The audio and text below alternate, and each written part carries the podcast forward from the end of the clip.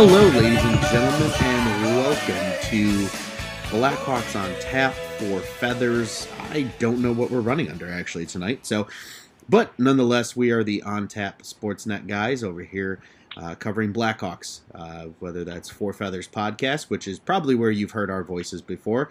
I am your co-host for the evening, Ron Luce. I am joined tonight by Patrick Comiskey. Uh, but quickly, before we talk to Pat here in a second, you can also find us, as a reminder, you can also find all of our voices, that includes Johnny and Tony as well, as well as Patrick Bodway, over at Blackhawks on Tap as well. And you can find all of that at www.ontapsportsnet.com. I'm going to ask my buddy over here, Patrick Comiskey, how he's doing because he's scuffling through his table over here. Uh, I don't know what he's looking for. He's telling me to keep talking, so I will keep talking for the night. Uh, well, but we'll start prefacing this episode a little bit here because uh, for anybody that listened to Tuesday's episode, you would know that uh, we are currently in a life without hockey, and it is weird. Uh, I know I personally do not like it. I, I, think all the Four Feathers on Tap guys will agree. It, it's weird. Uh, no sports sucks. Um, I'm not gonna, you know, beat a dead horse too much here, um, just because I know Johnny and Tony spoke about it on Tuesday's episode. But we are here to discuss Game Four of the Western Conference quarterfinals from 2010. Uh, heading into this game that was aired tonight on NBC Sports Chicago, for those that were able to watch it, sorry, Patrick. Um, the Chicago Blackhawks were down in the series two to one to the Nashville Predators, um, with one game to go in Nashville before coming home for Game Five. Um, which you know, if Nashville were to win Game Four, would be a massive game for the Blackhawks. So we're gonna go ahead and jump right into this one. Uh, it was a damn good game. Um, and we still haven't gotten to talk to him yet because I think he's finally done fiddling around. But Mr. Patrick Comiskey, how you doing, my guy? Yeah, I'm doing real well. You know what? I had I had a decent amount of adult beverages tonight just to prime myself for this one because I feel like if you're going to talk about a Hawks Stanley Cup team, you should be pretty well lubricated because this is a good old time to talk about it. So why don't you have a couple beers? So, um, you know, we're amongst our little quarantine shit. We were talking about before we got on the mic here. Like, we're both kind of losing our minds. Like, well, what do you do? Like, you're just trapped at home. You got the family. You know, maybe you got a couple couple friends, this and that. There isn't a whole lot to do. So I decided, well, hey, I got a lot of beer in that fridge, so I'm going to put a dent in it. And I put a dent in it tonight. So in preparation for this, I thought I was fully prepared. We jumped on. We did like our pre-talk beforehand. I realized I forgot to pro- plug my microphone in, and so I was. frantically trying to get my microphone plugged in um, to talk to you just now on this, but you know I got it, and we're here. We made it through. This is this, see this is what I think is almost symbolic of that 2010 Hawks team was that they just and it's absolutely symbolic of this series and how they got started they got started rolling slowly is because this is a party team man they knew how to drink they knew how to party and were they always clicking 100% no but when it mattered most they got it going and they they kind of just willed themselves to the cup and and once they got that cup they just started partying hard. Like so that's what I love about this team more than anything. And it's so weird that it was 10 years ago. It doesn't feel like it was that long ago. But just watching this team again tonight just gave me so much good energy that, like, I feel like NBC Sports Chicago, shout out to them. They did, they just did such a good job with um, bringing all this back up that just lets us feel some things because we don't get to watch sports now. And this is a perfect sports to watch. I don't know how you feel, but dude, this is I feel like this is just what Hawks fans needed. Yeah, I'll tell you what too. You know, obviously, before we uh, jump into recapping this game, I, I, agree with you, man. It's the the amount of nostalgia, right, that you get from watching that 2010 team because, you know, obviously the 2013 team was great. The short, you know, the strike shortened season, you know, they they you know set records that year for just how good they were. Obviously, winning the cup there. 15 was special in its own way because they were total underdogs going into that playoff series. You know, they kind of just willed their way to victory really with four defensemen.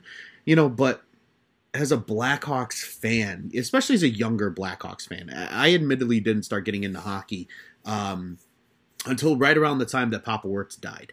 Um, you know, my my father and my older brother were huge Blackhawks fans, so they had always been you know keeping an eye on hockey and, and paying attention to hockey for a long time.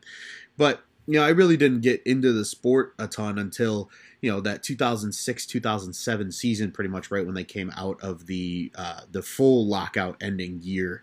Um, you know obviously with you know the the hope on the horizon with Kane and Toews and you know some of these young guys. And so as that young Hawks fan you know this you I remember watching these games.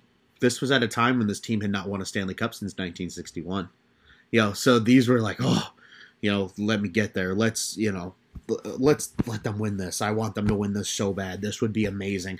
So, you know, getting to go back and watch that has been a lot of fun.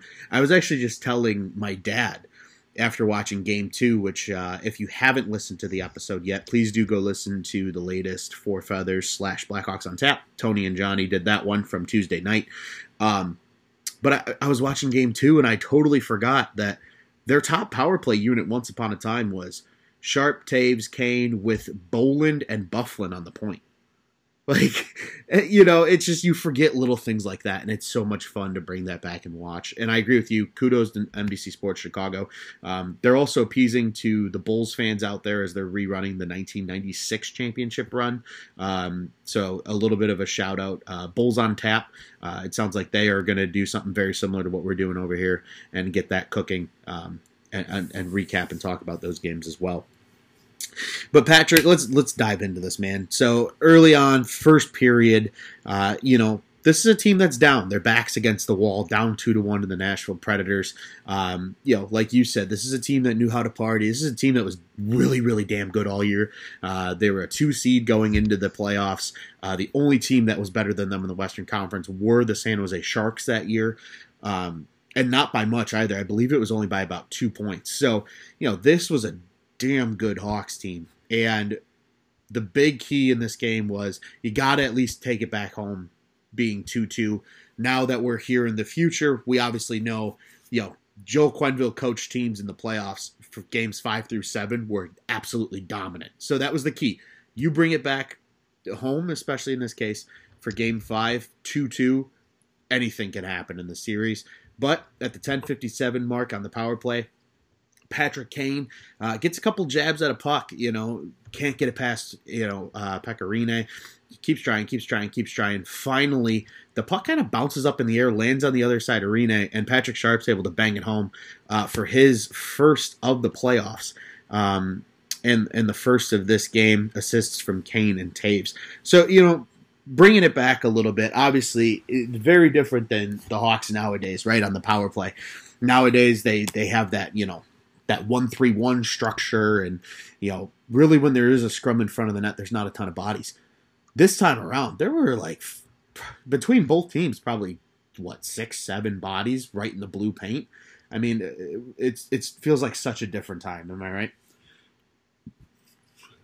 Yeah, no. It, you watch these games and it's like you almost wonder like what the hell am I watching right now? Like this is great Blackhawks hockey. You know they're dominant. And you know, it, it, it's one of these things with all these Hawks teams that you win, whether or that you watch, whether it's 2010, 2013, 2015. It was that you know when you watch these games, I've always said that playoff hockey is unlike any other sport, where the entire game when you're watching, you just you almost feel somewhat uneasy, like your palms sweat really heavily. Um, it's almost hard to just sit down and watch a game. You almost have to stand in front of the TV and mm-hmm. watch it, just because you're so uncomfortable because there's so much on the line and it's such high stakes, and you know any second can completely change a game drastically, and you never feel comfortable. However, you know those years 2010 2013 2015 even 2014 when they lost to la mm-hmm. you just always felt somewhat weirdly comfortable with this team where you always believed in them and you knew that no matter how bad it got they were gonna they they, they would just find a way. They always found a way. And that was the thing with 2010 is that like this first round they didn't come out that hot. You know nashville kind of punched them in the mouth. And you know nashville won game one they mm-hmm. the Hawks bounce back. They won game two, and Nashville wins game three, and it's like, what what the hell's going on here? The Hawks were like almost the President's Trophy winner, as you mentioned earlier. They were just a couple points behind San Jose, and I was like, what is going on? Like, you know, what's happening? You, they were just in the Western Conference Final the year before in 2009, and you know, but it was like they came out in Game Four and they set the tone you know, they kind of dominated this game. Niemi was great, all this shit, and it was just like this was the Hawks. Like this was almost the game where you came to know the Hawks as they became. Like when their backs were against the wall, or when they had to win, or like you mentioned earlier, you know, towards the tail end of series, they were just dominant. They controlled what went on in these games. So I feel like this game was almost kind of where like the Hawks that we became to know them were born because they came when it mattered most. They showed up, and I think that's a direct.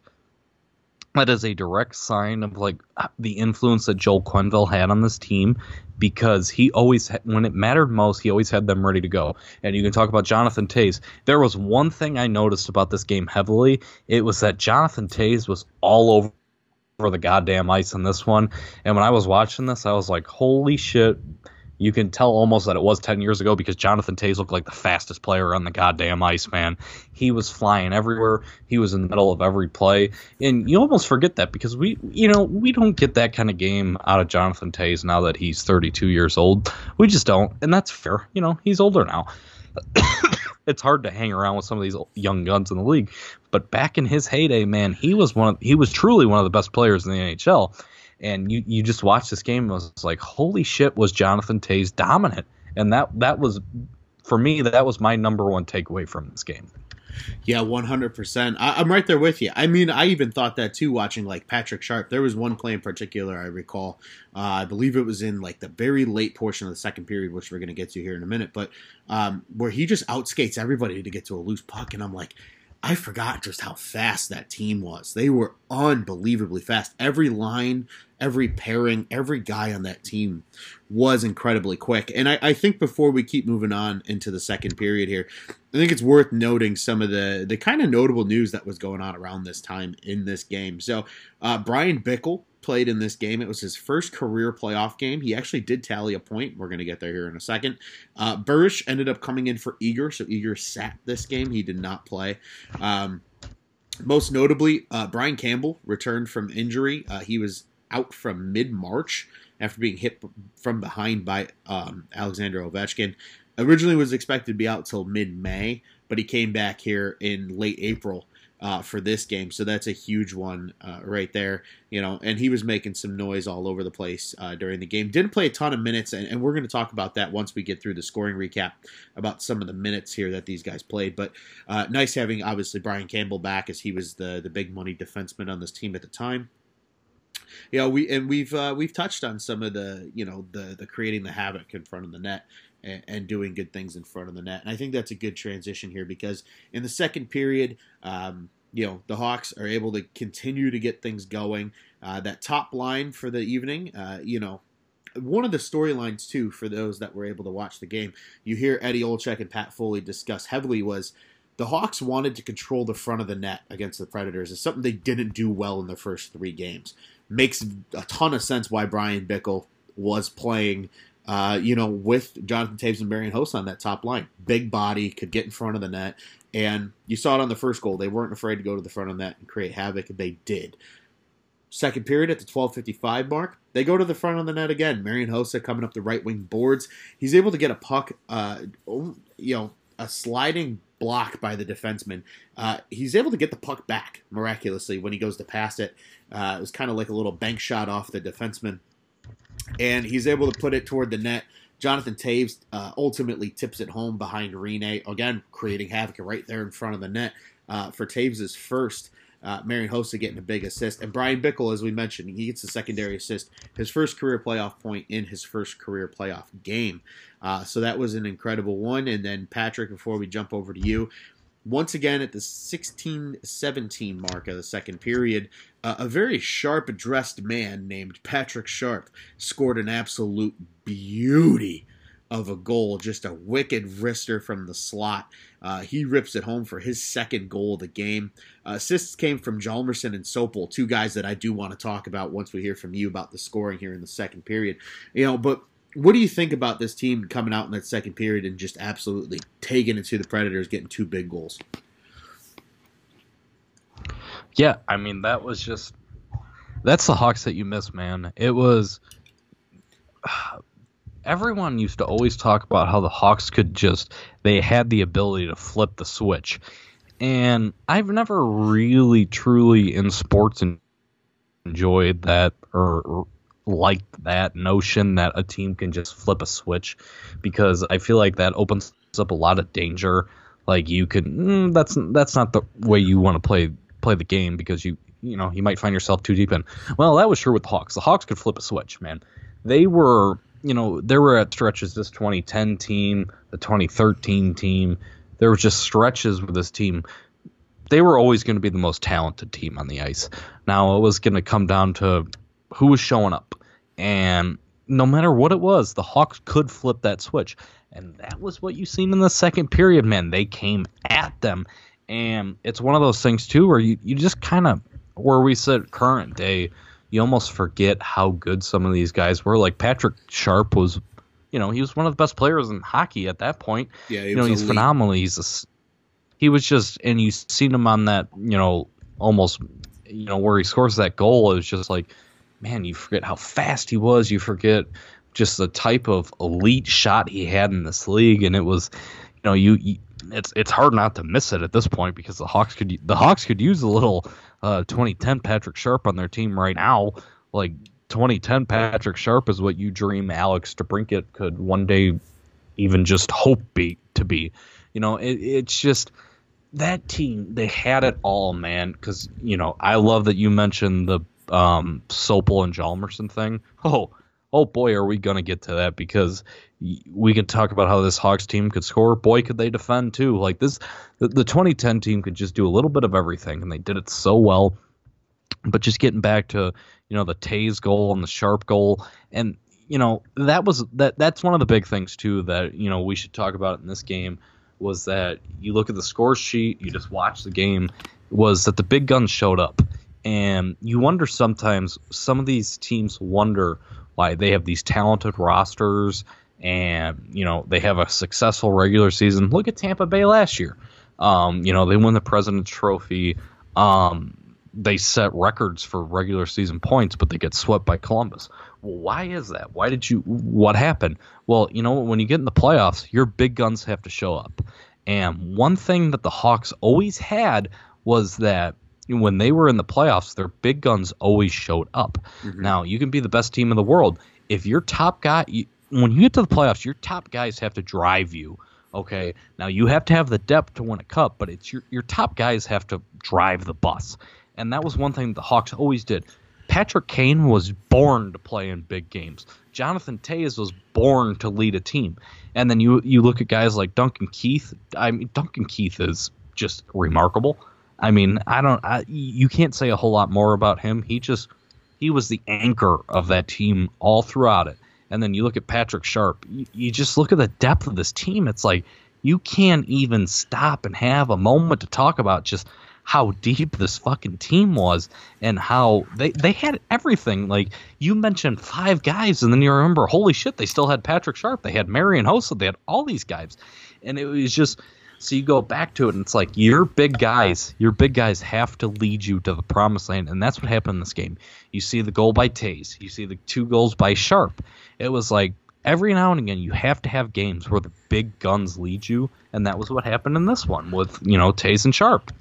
Yeah, absolutely, and you said it perfectly. Uh, you know, Patrick Sharp a guy that this team you know currently could use. In 82 games in that season, he had 66 points, 25 goals, um, had himself a nice year. And you you talk about the depth of that 2010 team, right? And how that's something nowadays. You know, this Hawks team lacks is that scoring depth. The Hawks had, and I, I got to do some quick math here on the fly. Uh, eight guys with over 17, 17 or more goals that season eight guys, with all but two of those guys that I just mentioned being 20 or more. I mean, that's impressive. That is hard to do. And, you know, Dustin Byfuglien had 17. Andrew Ladd had 17. Troy Brouwer had 22. Kris Versteeg, a, a, very young Kris Versteeg, I believe that was his rookie season, had 20.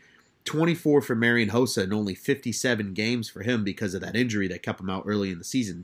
Uh, you know, Patrick Sharp with 25, Toews with 25, and then Kane with 30. I mean, just the amount of, you know, of depth on that team was incredible. And you mentioned the big guns showing up in the playoffs.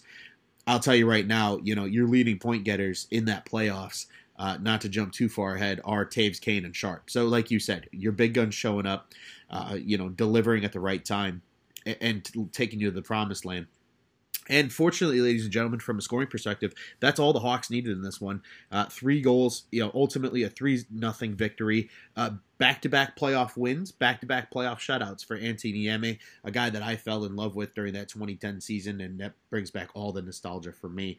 Uh, but let's dive into some a little more analysis about this game because, uh, as you mentioned, you know, that Sopel Hjalmarsson pairing in that game was absolutely spectacular. Brent Sopel might have played one of his best games of the entire playoffs for him. Um, you know, it, it, what's really interesting are your top three ice time leaders in this game. Duncan Keith's number one, 26 minutes. No surprise there. That's still consistent to nowadays. That has not changed 10 years later. But it's the guys that are two and three, I think that makes it more interesting because it's not Brent Seabrook. It's not Brian Campbell. Seabrook played just over 19 minutes. Campbell only played 14 minutes on defense in this game. And to add to that, Dustin Byfuglien only played just under 10 minutes defensively in this game. It was really led by Nick Hjalmarsson and Brent Sopel. Hjalmarsson playing over 25 minutes and Sopel playing over 24 minutes. They had three defensemen play over 24 minutes in this game. Talk to me, Patrick, about that that Hjalmarsson Sopel pairing in this game you want to talk about a defensive pairing that could probably just absolutely piss off another team? Well, that would be that would be Nicholas Hjalmarsson and Brent Sopel. Like, if you're Antti Niemi, like a defensive pairing that you dream of is Nicholas Hjalmarsson and Brent Sopel, because you don't even have to play goalie because most of those shots that are uh, being screwed up by the uh, Nashville Predators aren't even going to make their way through. Like Nicola or uh, Brent Sopel would block a puck with his face. A- any part of his body, if if there's a chance that Brent Sopel's going to get, a piece of it, he's going to grab it. And the same can be said about Nicholas Hjalmarsson. You put these two on the same defensive pairing, like the other team doesn't stand a chance in hell. You know, you dream of having guys like that, and the Hawks had two of them and you put them on the same pairing, and it's it's it's almost a little bit unfair. When you think about the Hawks nowadays, it's like God, we were we were just so excited for the Hawks to get one defensive-minded defenseman in Calvin DeHaan, mm-hmm. and then you look back at the 2010 team, and it was like, holy shit, they had Duncan Keith in his prime, Norris Trophy winner that season, Brent Seabrook, one of you know in his prime, Brent Sopel ready to win a Stanley Cup. Nick Hjalmarsson, same thing, locked in. It was like you had you had these four guys. And it was like, how did anyone ever score on this team? And it, it's remarkable. And it's like, and you know, you talk about Hjalmarsson and Sopel's like that wasn't even their top pair. Like that that is a absolute shutdown defensive pair. And hey, that's the Hawks' second pair that year. So it, it it's just it's another one of those things that when you just continue to dive into this 2010 team, I was like, holy shit, were they special? And you know, you just forget about it every now and again. Yeah, absolutely. And you know, something that I noticed watching the game, you know, obviously that top pairing, like you mentioned, Keith and Seabrook, just that's like peanut butter and jelly. That's like you know cookies and milk. I mean, that just peanut butter, to, as Joel Quenneville. Absolutely, it just that is that was that pairing for eternity that Blackhawks fans are going to talk about. I know I'm going to tell my kids about Duncan Keith and Brent Seabrook pairing back in their heyday because that pairing during those cup runs was just a thing of beauty. You know, but like you said, just that defensive depth. You know, it, at, to start that game, you know, Hjalmarsson was paired with Brian Campbell, a in his prime Brian Campbell, who was a 60 plus point defenseman, Brian Campbell. And then your third pairing in that game was, oh, a little boy named Dustin Byfuglien playing with Brent Sopel. And then they obviously switched the pairings around a little bit, played more of Campbell or excuse me, of Hjalmarsson, Sopel, less of Campbell, uh, Byfuglien. But holy hell, what a top six! Are you kidding me? I, uh, I would, I would, uh, I would I would do things that I'm not going to say on this podcast to have that type of defense right now on this current Blackhawks team.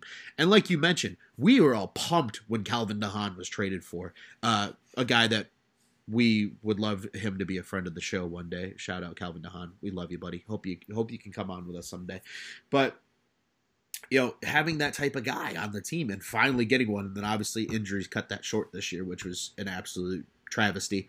Um, you know, I'm gonna have to break my DeHaan jersey out one of these days and wear it just for the nostalgia. But you know, they had six, you know, they had four guys on that team that could be shut down defenders. You know, top pairing quality shutdown defenders too, not just shutdown defenders. And then two of arguably the best offensive defensemen of the last decade. Brian Campbell had an incredible career as an offensive defenseman, and truthfully, could do everything. You know, and Dustin Byfuglien obviously developed in what he developed in, you know, as a winger in Chicago, and then you know once he left Chicago, transitioned back to the back end and became one of the better offensive defensemen in the league. So it's just it's it's truly mind boggling. I, I look I look at this list. I'm just gonna read these names off to you real quick. Bickell, Bolland, Brouwer, Burish, Byfuglien, Campbell, Hjalmarsson, Hossa, Kane, Keith, Kopecky, Ladd, Madden, Seabrook, Sharp, Sopel, Toews, Versteeg. Oh my god, I forget how freaking deep this team was, man. And it just it brings warmth to my heart getting to watch these guys again. I'll say it again, you said it before. Kudos to NBC Sports Chicago for doing this because it just it just brings a warm and fuzzy feeling to Blackhawks fans everywhere that we're without hockey right now, but thank you for re-showing us these glory days and how much fun these teams, especially this 2010 team, were just to watch and enjoy. Yeah, and one thing I want to do right now, when we talk about the depth of this team, I was like, holy shit, how do you how do you get that? One time, I want to crack them to Dale Tallon. Crack him to Dale Tallon. He he built a lot of that team, and while you're taking a nice quick swig, I'll even and I'll even talk through it. Uh, if I remember correctly, Davey Bolland was a draft pick of Dale Tallon. Dustin Byfuglien was a draft pick of Dale Tallon. Campbell was a Tallon signing. Hjalmarsson was a pick. Um, a lot of people, you know, Hossa signed after Tallon obviously left, but uh, there was a big Scotty Bowman connection there that got Hossa and Kopecky, so I won't even give that one to Stan. But, you know, Andrew Ladd acquisition, Brent Seabrook, Duncan Keith, Jonathan Toews, um, Kris Versteeg, I believe, was a Tallon trade at the time. They traded for him from Boston, and he played, I believe, a season or two in the minors before coming up to the big league. You know, just so much of that team was built by Dale Tallon, and he did an incredible job. And you know, for anybody that gets a chance, I'm going to go ahead and plug um, Mark Lazarus's book, uh, Blackhawks. If these walls could talk, it's a great book. Read it, especially now without hockey. You'll love it. I've read it. I'll probably reread it to be honest with you. But there is a story in there that I'll when that. there's a story in there when this 2010 team ultimately does what it does, and uh, you know, don't want to jump too far ahead of ourselves. We want to live in the moment here. That they called Dale Tallon and celebrated with Dale Tallon because this was Dale Tallon's team. Yep. And they made sure that he came out and drank with them. Absolutely. They made sure he got the recognition he deserved because he he was the architect of that 2010 team. And you you see a lot more similarities from the 13 to 15 teams than you do from the 10 to 13 team. And, and a lot of that was because that was still Tallon's team and then obviously because of the cap era and just the nature of the beast when you win a Stanley Cup, you end up having to ship pieces off, and guys like Brian Campbell, Dustin Byfuglien, uh, you know, Kopecky, fucking everyone. Exactly. Most yep, of these guys, you know, over a two-year span, were ultimately gone. Then by the time this 13 team came around, really the only guys that were still there when this 13 team came around were Bolland, Bickell, you know, and then the core. Right. Hjalmarsson, Hossa, Kane, Keith, you know, Seabrook, Sharp, Toews. You know, everybody right. else was gone by that point. Um, which is, and even you know, even your your cup winning goaltender Antti Niemi was gone by that point. Obviously, it was, it was Corey Crawford then by that time in net. So, you know, it's it was a drastically different. And team. even Corey Crawford was a fucking Dale Tallon draft pick. Yep, he was drafted um, the exact same year as. Oh boy, I believe he it was, was early. Yeah, it It was, earlier same year. than anyone would imagine. It was the same year as Brent Seabrook. I was trying to remember Yeah. which of the core de- defensemen because Duncan Keith was a 2002 first, uh, 2002 second round pick, if I remember correctly, and then in that 2003 draft, their first and second round picks respectively were Brent Seabrook and Corey Crawford. Yeah, not not a not a bad string of picks there. Yeah, not too shabby. Uh, and then ultimately, obviously, Keith and Seabrook debuted together then after that uh, strike season um, in 2005. That's when they debuted. So they debuted together, which is hence why two and seven will forever live on in history of the Blackhawks as arguably the greatest pairing yeah. this team's ever seen. They're gonna Uh, float in the rafters one day, Ron. They should. I, I I see. I've had I've had arguments with people about this. I say there's, in my honest opinion, there are probably potentially six numbers that could be in the rafters someday from these these teams. You know, 88 and 19 Well, are no absolutely. doubts. 88 and 19 are no doubters. Number two, no doubter. Marian Hossa, 81, no doubter in my opinion. If if that doesn't happen, I, I will agree. riot. But Brent Seabrook, number seven, should absolutely be in the rafters. And if you want to co-retire him with Chelios, I think that's And totally okay. Seven should never be worn again after Brent Seabrook because No, and honestly, it should have it should have never even made its way to Brent Seabrook.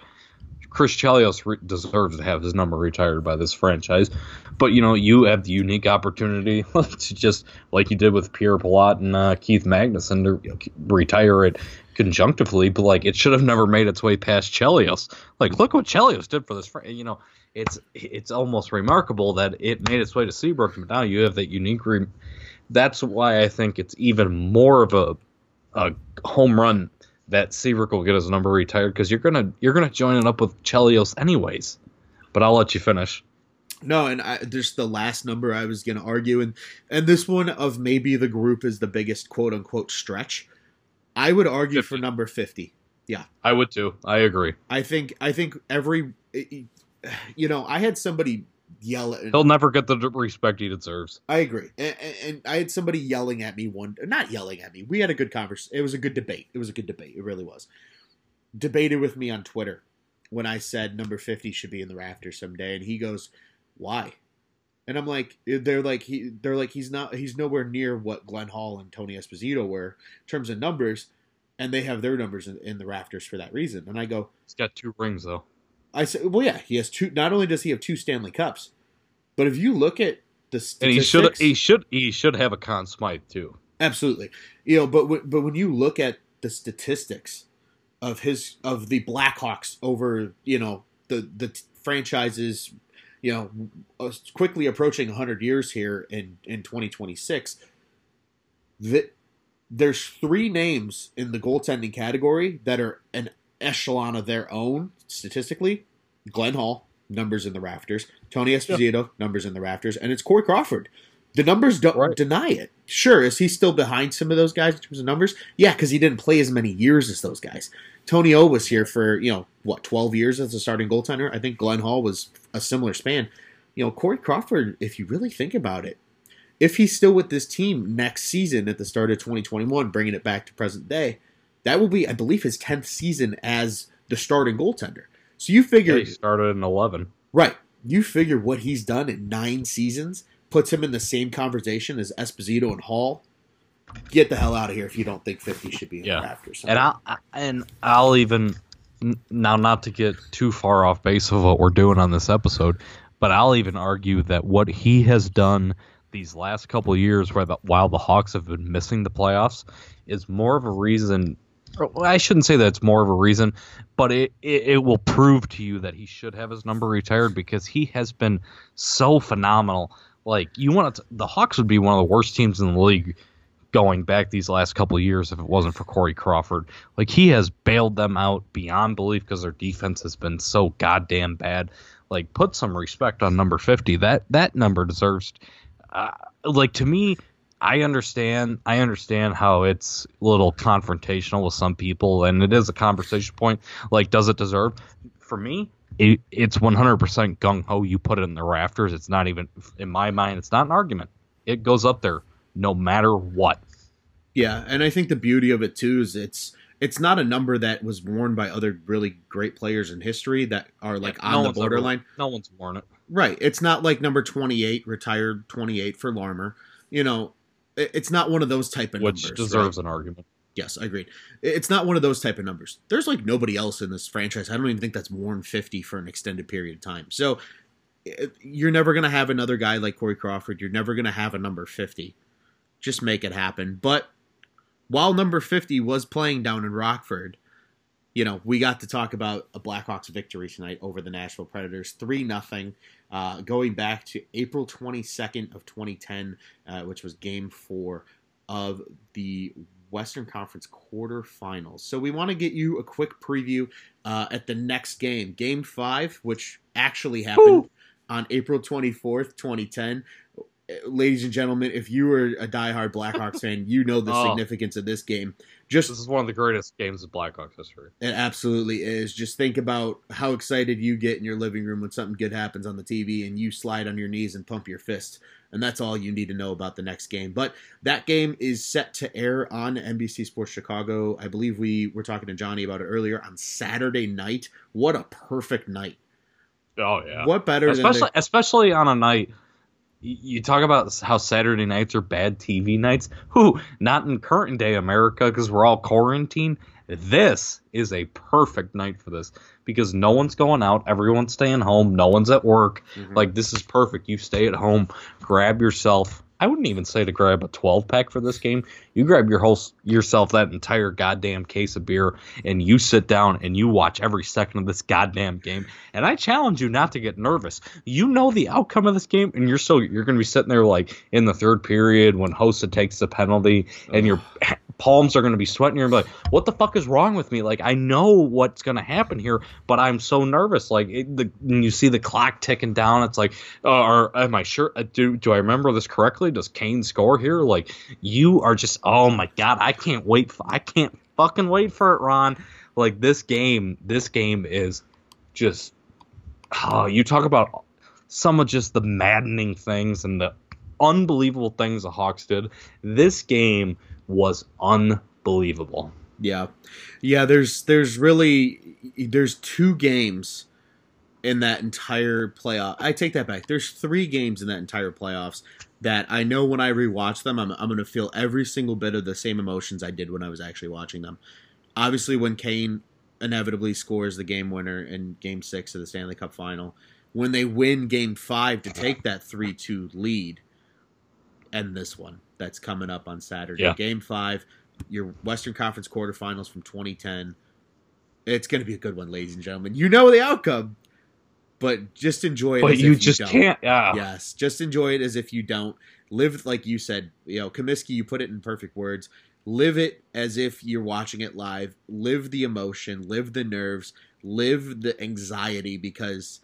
Look, everybody needs something right now to distract yourselves from what's going on off uh, unfortunately right now in the world, everybody being in quarantine, you know, social distancing and practicing that.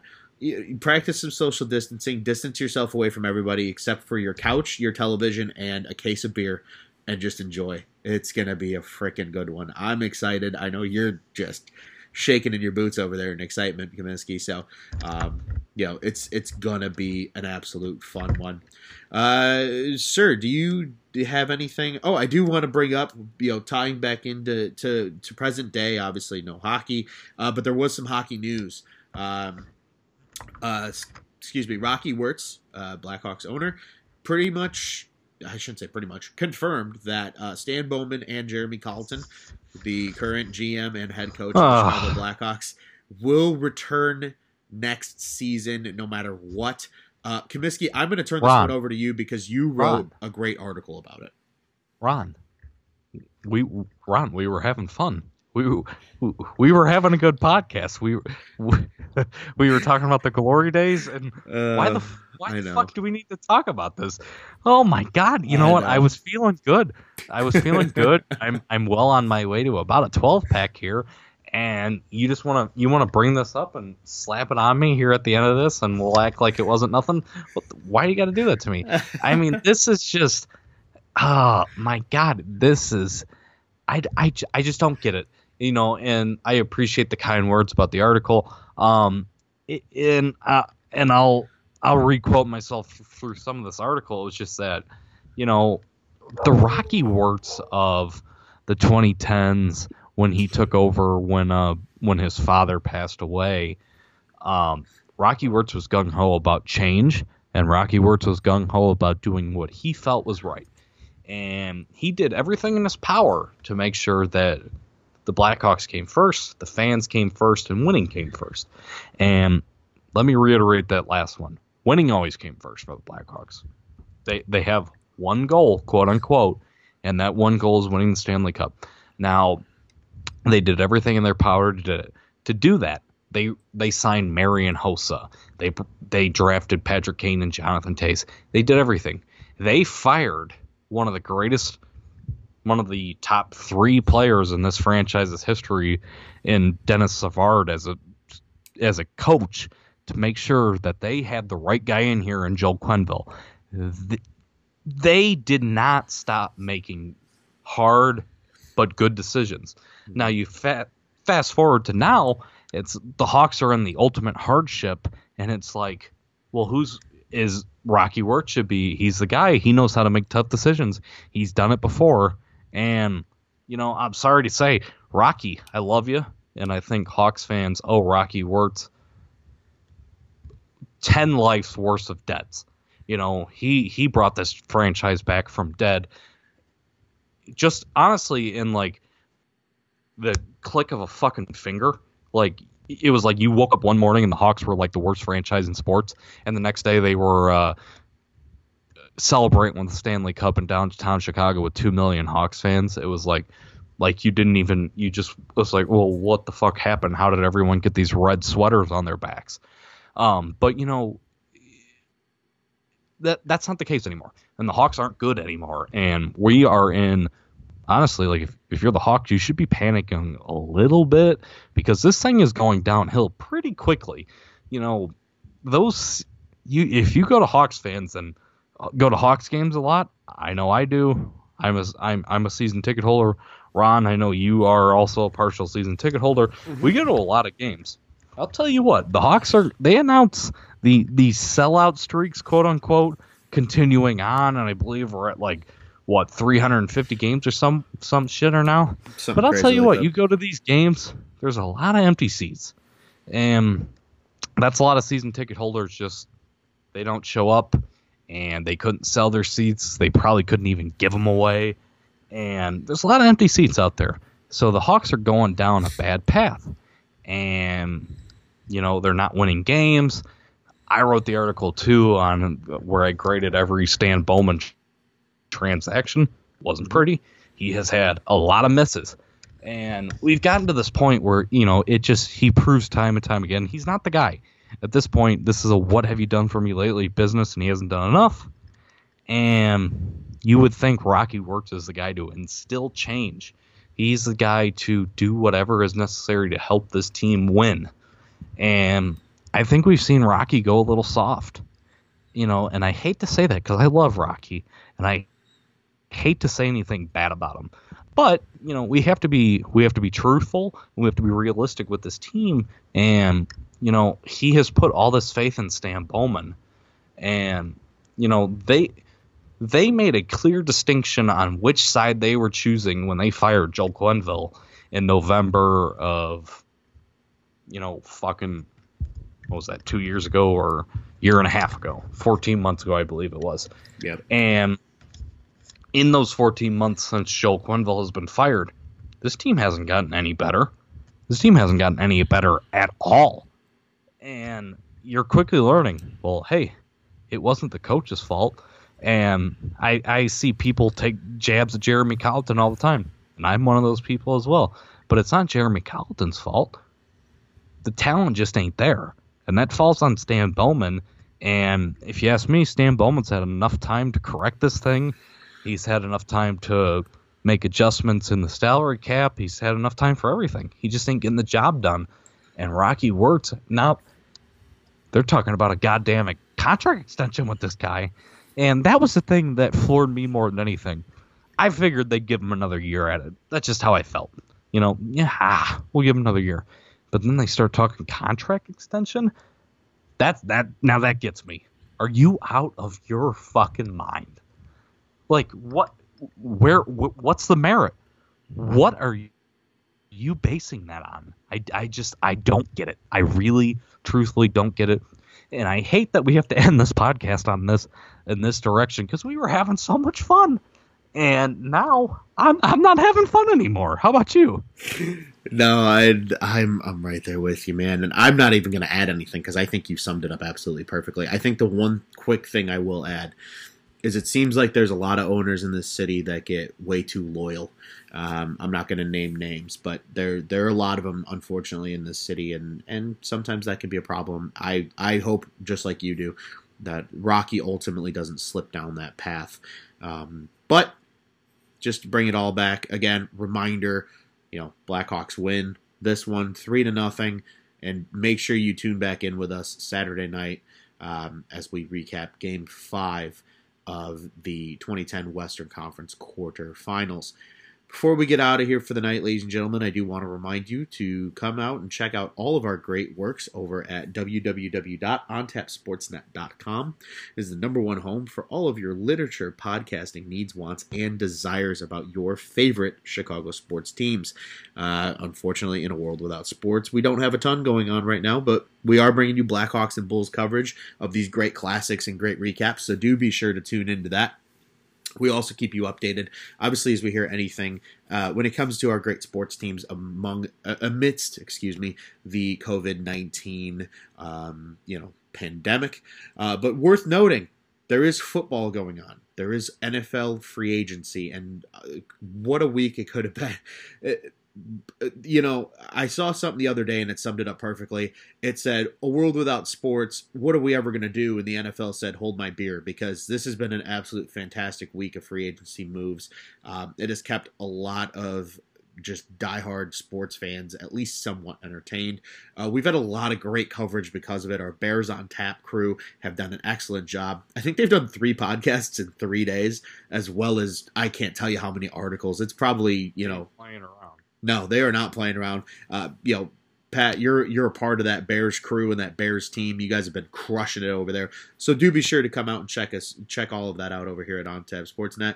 Uh, and we still got some baseball coverage for you. We're doing our absolute best to bring it to you uh, and do something. You know, look forward to the season. Obviously, we don't know when that's going to be starting, but you know, Sox and Cubs, we're both still bringing you great coverage over here at the On Tap Sports Network. Uh, among other things, we have great beer reviews uh, and and some other pop culture uh, articles that are, are help driving some content for our got it all. loyal fans. Absolutely, Kaminsky said it right there. We have it all. Uh, you can find us also on the socials: uh, Instagram, Twitter, Facebook. At OnTap Sportsnet, and once again, you can find us on the interwebs at www.ontapsportsnet.com. The OnTap Sports Network. Go ahead and check out what's on tap in Chicago sports. Mr. Comiskey, do you have any final thoughts for us before we get out of here after this absolutely beautifully nostalgic episode?